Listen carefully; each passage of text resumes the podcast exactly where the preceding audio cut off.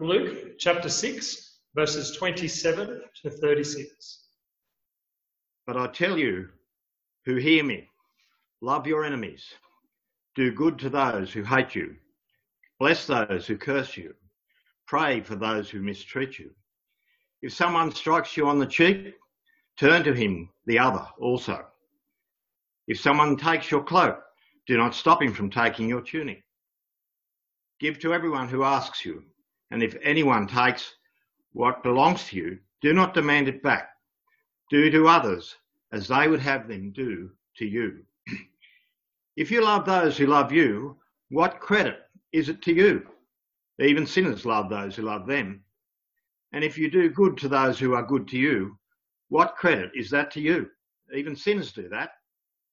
And if you lend to those from whom you expect repayment. What credit is that to you?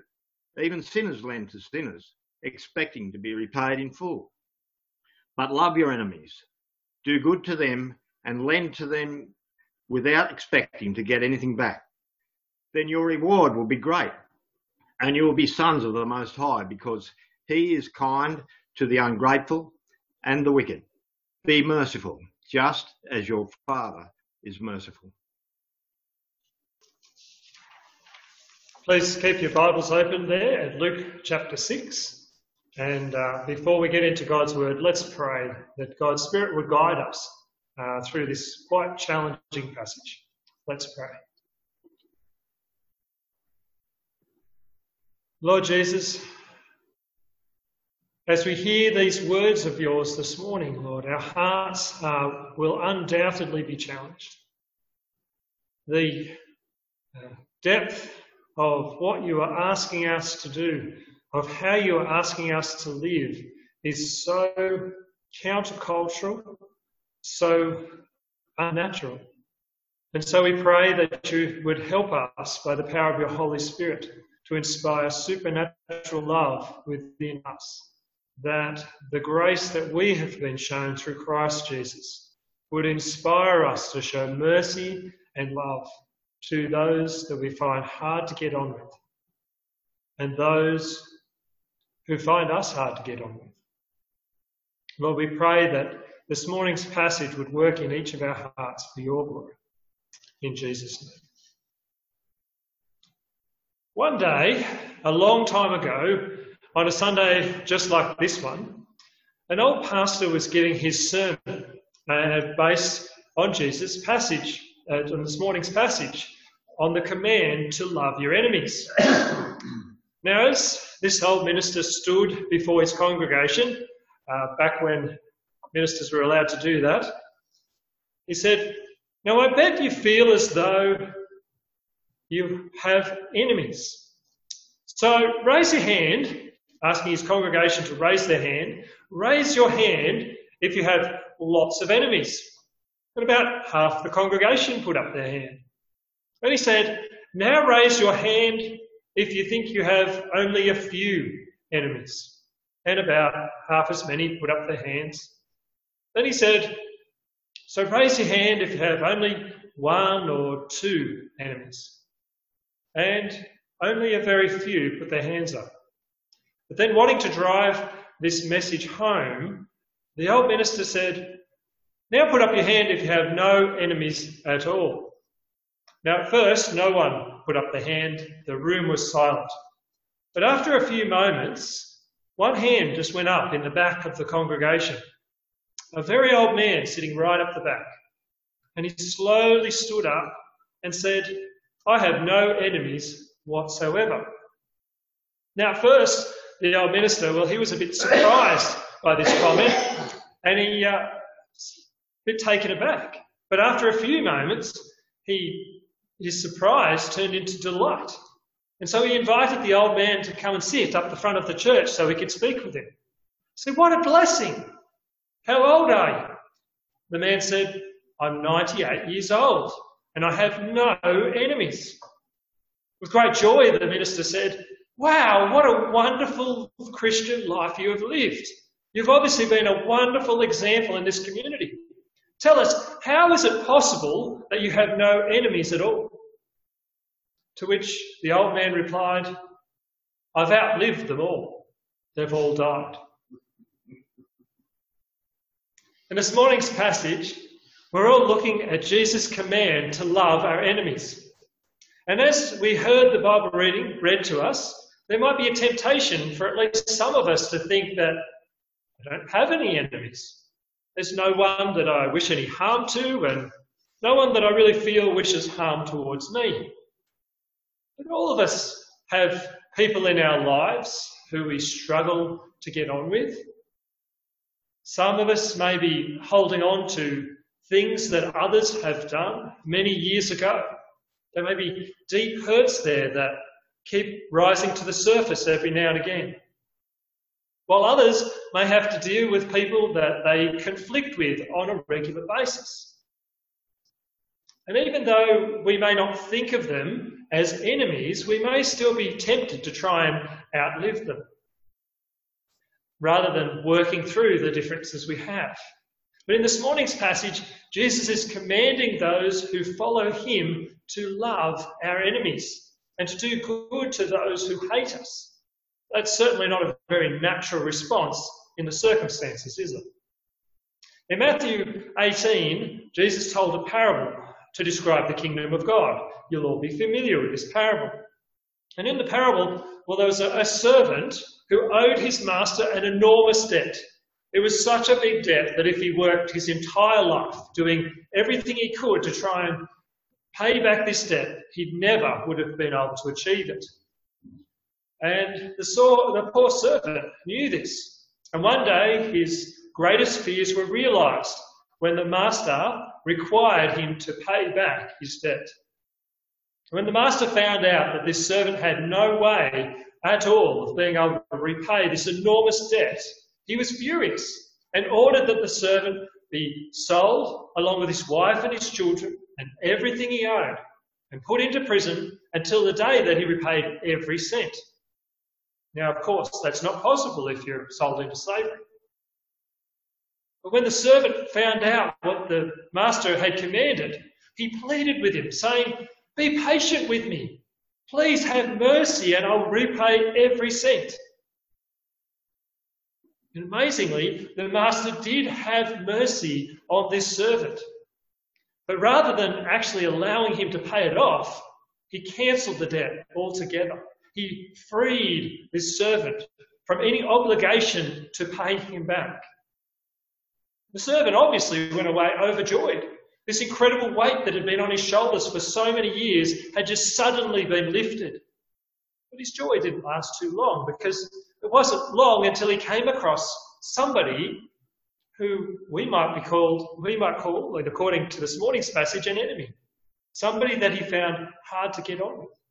Somebody who he had lent a small amount of money to, but who had not repaid it. And when he saw this man, he grabbed him by the throat and shook him and started choking him. And even when the man pleaded with him, saying, Be patient with me and I'll repay every cent, the forgiven servant didn't show the same forgiveness to this other man, but instead had him thrown in prison until he could repay every cent. When his master found out that he had not shown mercy to his fellow servant, he was furious all over again. And so the master had the man sold into slavery and put in prison to be tortured until the day that he repaid every cent. We too have incurred an incredibly tremendous debt our sin, our guilt, our rebellion, the evil that we have done against our good God, our good Creator, is far beyond anything that we could ever pay back. We too have received this amazing mercy from our Master. And so we too, in this morning's passage, are being called to show this same mercy to those that we find hard to get on with those who we may consider to be enemies.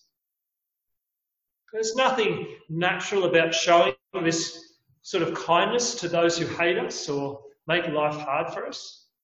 There's nothing in our human nature that makes us want to repay good for those who have treated us evilly. as those who oppose us, as those, as, those who have opposed Christ and his will for our lives, and turned his good gifts into evil intent, we received incredible mercy.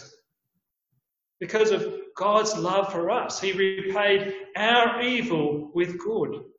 And so, loving those who are hard to love, showing kindness when we would much rather get even, is our Christ like response in the light of what Christ has done for us. So, let's get into this morning's passage. In view of Christ's mercies, Jesus tells us in verses 27 and 28 to love your enemies, do good to those who hate you, bless those who curse you, and pray for those who ill treat you. Now, I don't know about you, but it's rarely my first reaction to feel love towards someone who has wronged me. Usually we want to stand up for ourselves when we've been wronged, or we want others to sympathise with us, to understand how we've been mistreated. But showing love to someone who has hurt us, well, it's just not a natural reaction. It's a supernatural reaction. It's something that is inspired within us through the power of the Holy Spirit. It is a reaction that Jesus is calling us to embrace so that the love for our Saviour, the work of His Holy Spirit in our hearts, might be seen by those who don't know Him. So, what Jesus means when He says these things is do good to those who hate you, bless those who curse you, pray for those who ill treat you. Yeah, when he breaks this down in verses 29 to 31, this is where it gets really challenging. If someone strikes you on the cheek, turn to him the other also. If someone takes your cloak, do not stop him from taking your tunic. Give to everyone who asks you. And if anyone takes what belongs to you, do not demand it back. Do to others as you would have them do to you. Now, let me reassure you that I've wrestled with this passage quite a bit this week. It is very challenging. I hope you can hear how hard these words are to follow.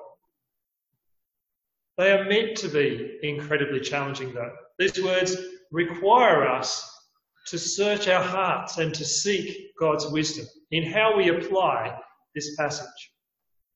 Leon Morris, a highly respected biblical commentator, made a very helpful comment in his commentary. He said, If Christians took this one absolutely literally, there would soon be a class of saintly paupers owing nothing, oh, sorry, owning nothing, and another of prosperous idlers and thieves. It is not this that Jesus is seeking but a readiness amongst his followers to give and give and give. In those days, uh, striking someone on the cheek was sort of a, a backhand slap that did very little physical harm, but was an incredibly great insult. And so this is speaking about those who insult us, those who speak badly of us, those who speak behind our backs those that seek to speak ill of us. When someone takes your cloak, give to them your tunic. Now, in the context, Jesus is talking about those who are stealing to, uh, with the intention of making it hard for people to follow Jesus. He's speaking about Christian persecution. And what Jesus is saying is, give them your tunic as well. Show them that your treasure isn't in your tunic, in your earthly possession, that it isn't in those things. Your treasure is in Christ, in heaven. Show love to those who oppose you because of your faith in Jesus in a way that only those who have received Christ's mercy can. Jesus says, Give to everyone. Now, this is extraordinarily challenging because there are no exceptions on this. This, this isn't saying give to the poor because we all feel uh, okay about that. This could be give to those who have more than you, give to those who don't even need it at all. And in this passage, Jesus seems to be using extreme language to highlight the importance of believers being willing to let go of their earthly possessions for the salvation of others, so that we might shine brightly the love of Jesus in unexpected and supernatural ways as an opportunity to witness to those who don't know Him. After all, if our reaction to these things is the same as those who don't know Jesus, then our witness is null and void. Jesus is saying in no uncertain terms that we are being called to live radical lives of practical love, not only for those inside the church, but also for those outside the church, so that they might see our, the amazing forgiveness of Christ Jesus through the way we react and interact with those in our community, those in our family, those who work alongside us. Jesus is saying, Do to others as you would have them do to you. Or, in other words, knowing that we are just like the servant whose master had forgiven this incredibly great debt, and knowing that we have received incredible forgiveness, supernatural forgiveness through Christ Jesus, we are called to show that same mercy, the mercy of Christ to those that we find hard to get on with. Jesus says in verses 32 to 35 If you love those who love you, what credit is that to you? Even sinners love those who love them. And if you do good to those who are good to you, what credit is that to you? Even sinners do that. And if you lend to those from whom you expect repayment, what credit is that to you? Even sinners lend to sinners, expecting to be repaid in full. It's easy to love those who love us. It's not hard at all. It's quite natural, in fact. It's natural to love those who speak well of us, who are encouraging and, and friendly. That's what non Christians do all the time. It's easy to be motivated by the good things that others do for us to reflect those back toward them or to lend to those who we expect to be repaid in full. Those we expect will be thankful for us having lent to them. But this is how non Christians live. However, in this morning's passage, Jesus is calling us to live radical lives of love, even towards those who are hard to love, even towards those who don't know Christ, and even towards those who hate us. Love like this isn't normal. It's countercultural. In fact, it's a work of the Holy Spirit and cannot exist apart from the Holy Spirit's work in our lives.